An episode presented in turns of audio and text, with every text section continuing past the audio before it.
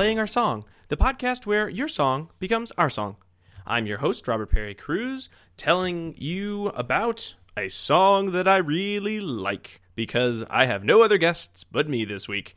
Uh, so, this week we're going to be talking about Mr. Blue Sky by ELO from their double album Out of the Blue in 1977.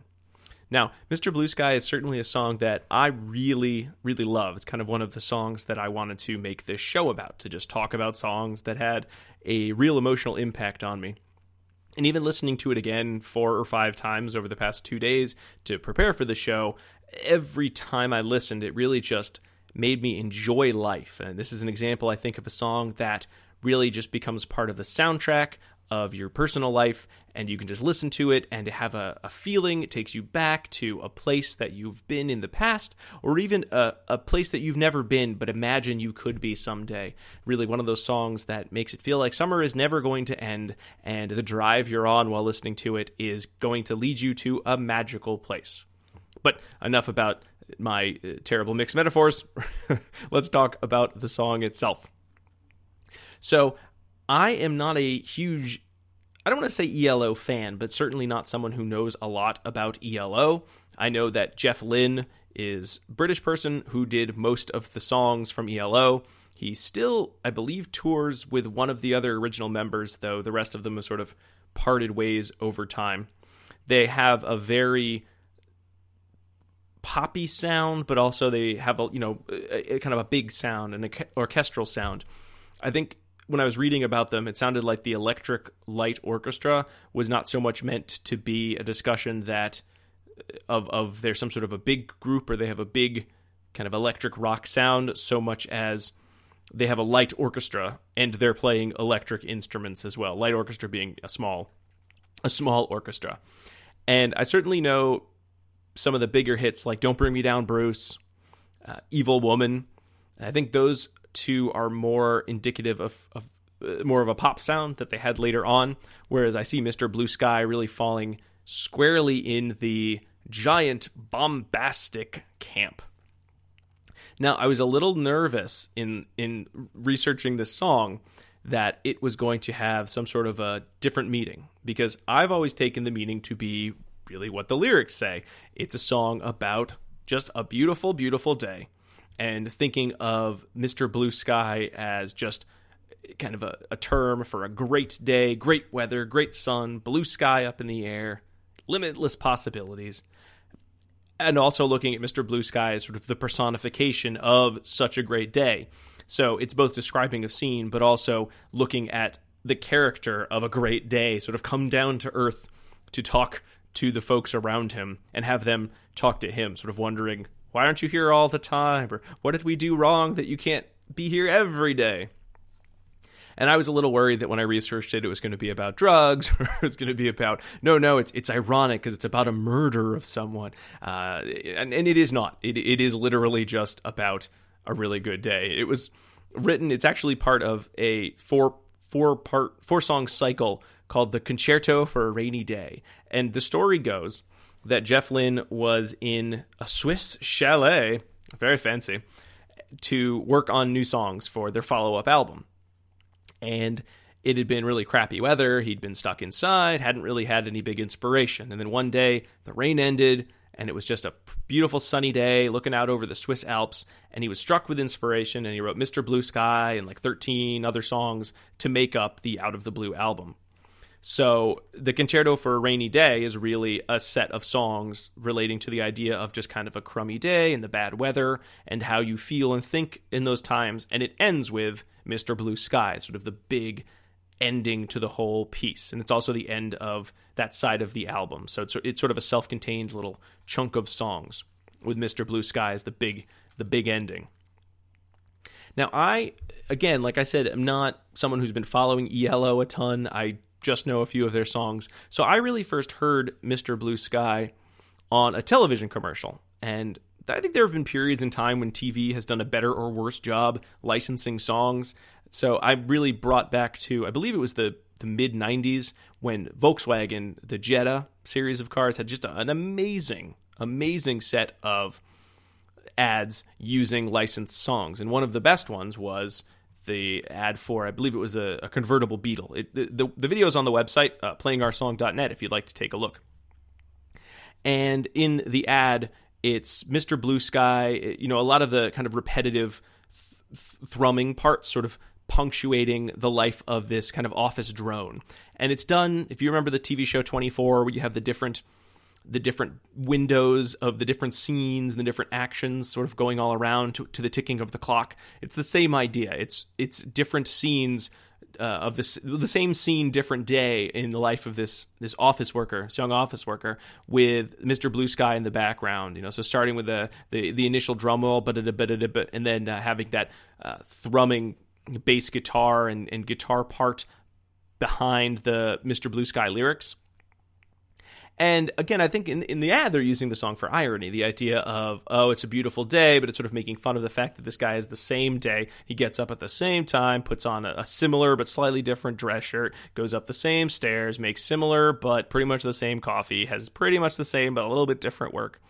And then one day when he's going up the escalator, he looks out, uh, or so he's going over a Skybridge, and he looks out and he sees the Volkswagen uh, convertible, whatever the car is, and that's that's right when the the Mr. Blue Sky is getting to sort of the the big vocal the vocal chorus at the end where they have the the the basso and the soprano voices sort of interplaying with each other and it's just a it's a perfect moment in the song because it's it's kind of a sillier part of the song but it really underplays just the grandiosity of the song so the idea of the the office worker looking out and seeing this car and sort of wishing he could be with that car and having that part of the song uh, just sort of nails that feeling of drudgery, drudgery, and then there's something beautiful to look forward to, at least in the form of this car.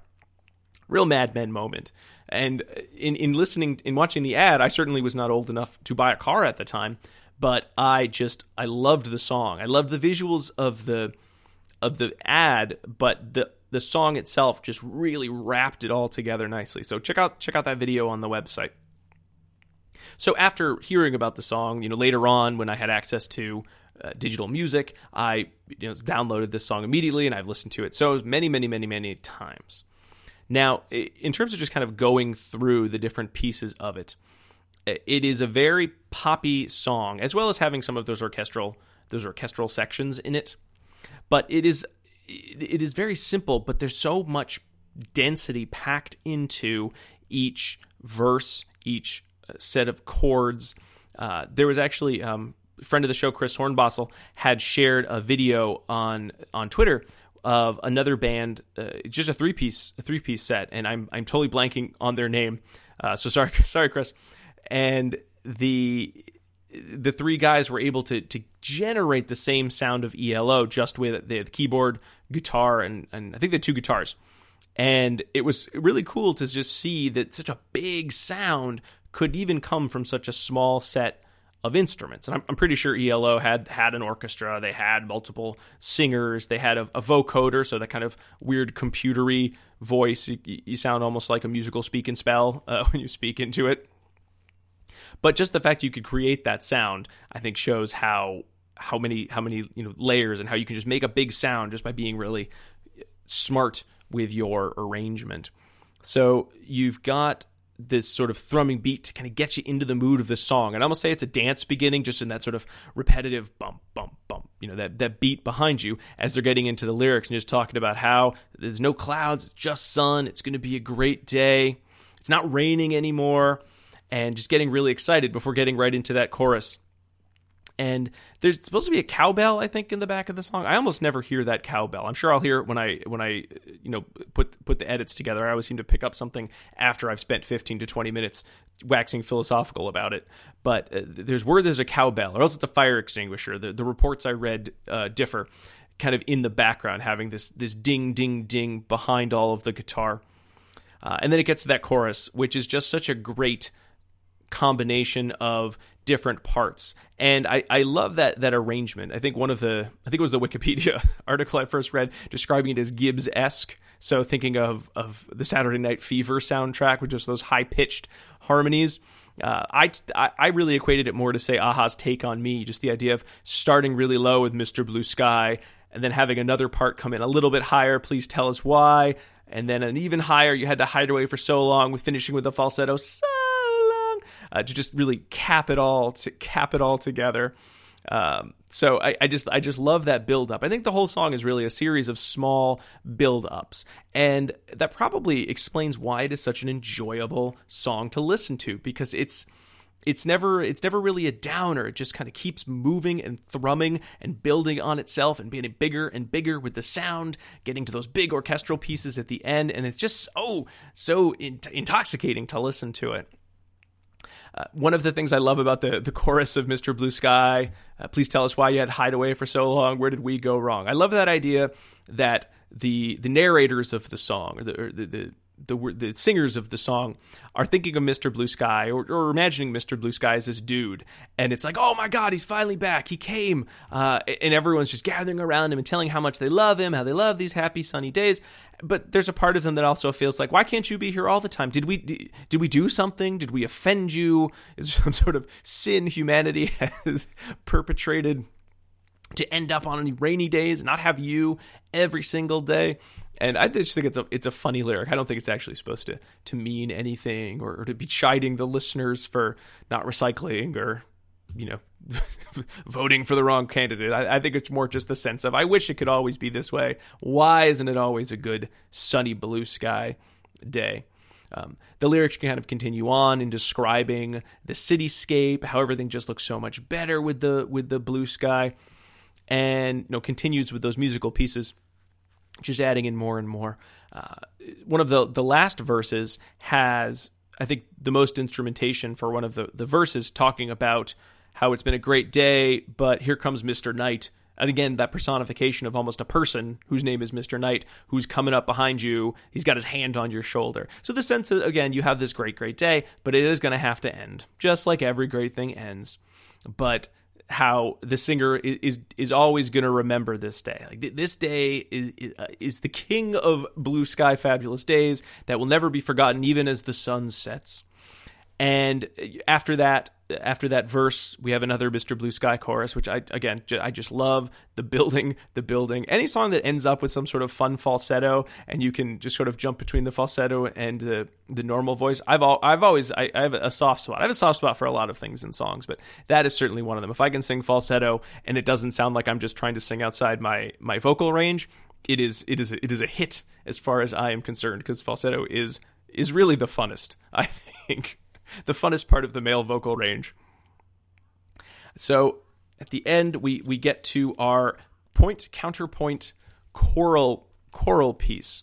So you've got the the the bassos and you've got the sopranos just sort of singing this counterpoint, ba ba ba ba ba ba, just just going back and forth and just the, the, the interplay, the vocal play between the two of them. You've got the not quite a call and response, but it's almost a, a, a mix of the high parts, the soprano, the low parts, the basso, and just going back and forth, back and forth, like a little little ping pong match of of songs and bup bup buzz, which again I think just underscores the the sort of silly pomposity, the grandiosity of this whole song. I think there's a term for that. I feel like there was some sort of monkish song I learned in music appreciation class back in high school about what it's called when you've got different parts sort of singing some of the melody and then jumping to another part and then jumping back to the other part. But I forgot to look it up, so I'm not I'm not going to pause to do it now. So we'll just call it monkey interplay. How about that? Does that sound good? Tell you tell your teachers. See see, see if they have an answer. You, you write me if I'm totally wrong.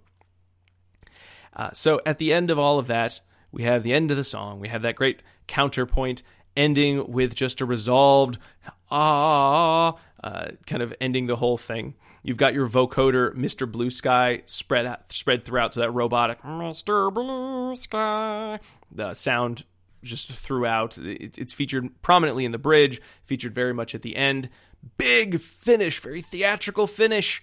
And then if you're just listening to the single, I believe that is where it ends. That big, big buildup of choral singers and end so um with the you know, kind of the bringing it down. So sun is setting you have the strings uh, descending to that quiet last note and then you have the vocoder mr oh no sorry i'm, I'm jumping ahead uh, but you got that that sort of ending.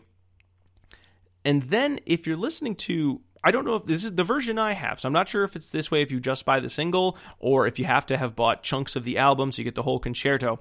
But then there's sort of a double ending to the whole piece. And I used to think it was just another ending to Mr. Blue Sky, but thinking about it and learning more about the song and its place in this concerto for a rainy day, this second ending must just be more of an ending for the entire piece of music, not just for Mr. Blue Sky, which always sort of struck me as odd.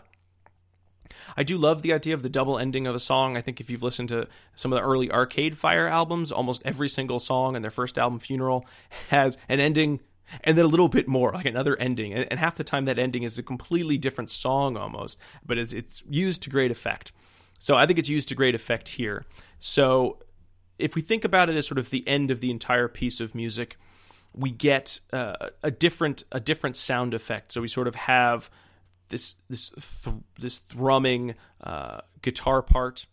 We have the the vocal chorus coming in and just building with oh this very uh, church like uh, undercurrent sound, continuing to build and build, and then we get our string our string orchestra just playing a very fast fast set of notes, almost an arpeggio, faster faster than slower slower into this dream like drawn out uh, string ending, bringing it down. You have your piano and your strings just coming down to a nice ending resolution. And then there's that other vocoder piece. For the life of me, I could have sworn it was always just saying one last Mr. Blue Sky. But again, in looking in researching for the episode, it's not Mr. Blue Sky. It's the voice saying, "Please turn me over," uh, because if any of you who know what know about records who are listening to this you would have two sides to the record. You would have the you know the, the, A side and the B side. And since this was the end of, I think it was the first side on the third, the, the, the second record of the double album. So beside three total. And when that it was singing that to let you know this is over, flip this flip the album over so you can hear the next side of the songs. So again, not something that means anything whatsoever today because you're either listening to a CD or you're listening to Uh, an MP3 of this song, so there ain't nothing to turn over. So uh, I don't blame anyone who thought it was Mr. Blue Sky like I did because what when's the last time you flipped over a record? I, I don't think I've done that since I was five years old. So it was way outside my thought process that that would be what they're saying. But just kind of a funny a funny little fact to share with your buds about Mr. Blue Sky. Now, as big as the sound of this song is, I do want to mention one more piece of it. There's a really cool guitar solo in the middle of the song. Or sorry, not even the middle of the song. Actually, very early in the song. We usually think of guitar solos as coming as a bridge or coming in the middle and then maybe the end of the song to bring it all back together. But for whatever reason, uh, Jeff Lynne decides Mr. Blue Sky gets a guitar solo right up front. I guess when he wrote this, he was just so damn happy that it was a nice sunny day. He just he couldn't wait to get out his guitar and just sort of noodle around and get some of those nice harmonic uh, harmonic distortion chords going. Just just really just start off with that with a bang. so in any case, uh, one of the things that uh, I think I've hopefully not in too much detail described why I think Mr. Blue Sky is is my song. Just it's a great song, uh, but why should it be your song? Well, that's a good question. Thank you for asking. I don't know if moment to moment any song really can capture the euphoria of a beautiful day. Uh, there are plenty of songs that make one feel very good or really can extend the benefit of having a great day.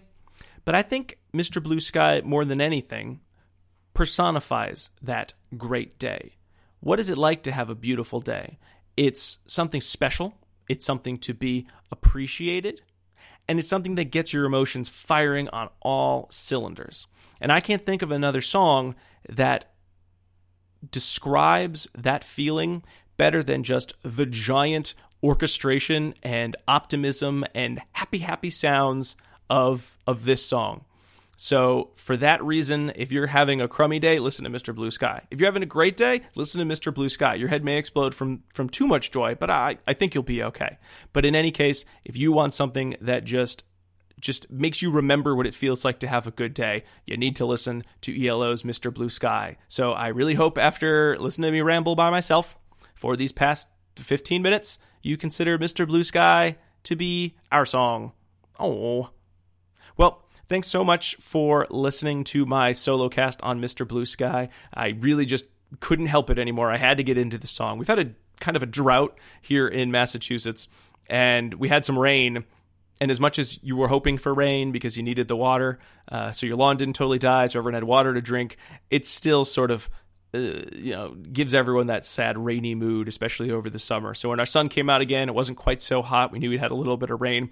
I just this song popped right back into my head, and and and I had to sing its praises, or else my wife would be mad for having made us listen to it time after time after time. I had to get this out. So thank you for the therapy of uh, giving me my own podcast or for listening to my show.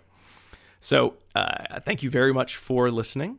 If you'd like, you can write me at rob at playingoursong.net to share a song that you'd like to hear me talk about, or if you'd like to come on the show as uh, one of our special guests. You can check out the website, playingoursong.net, for videos and links to purchase the songs that we talked about. You can find us on Facebook uh, and on Twitter at uh, playing underscore our song.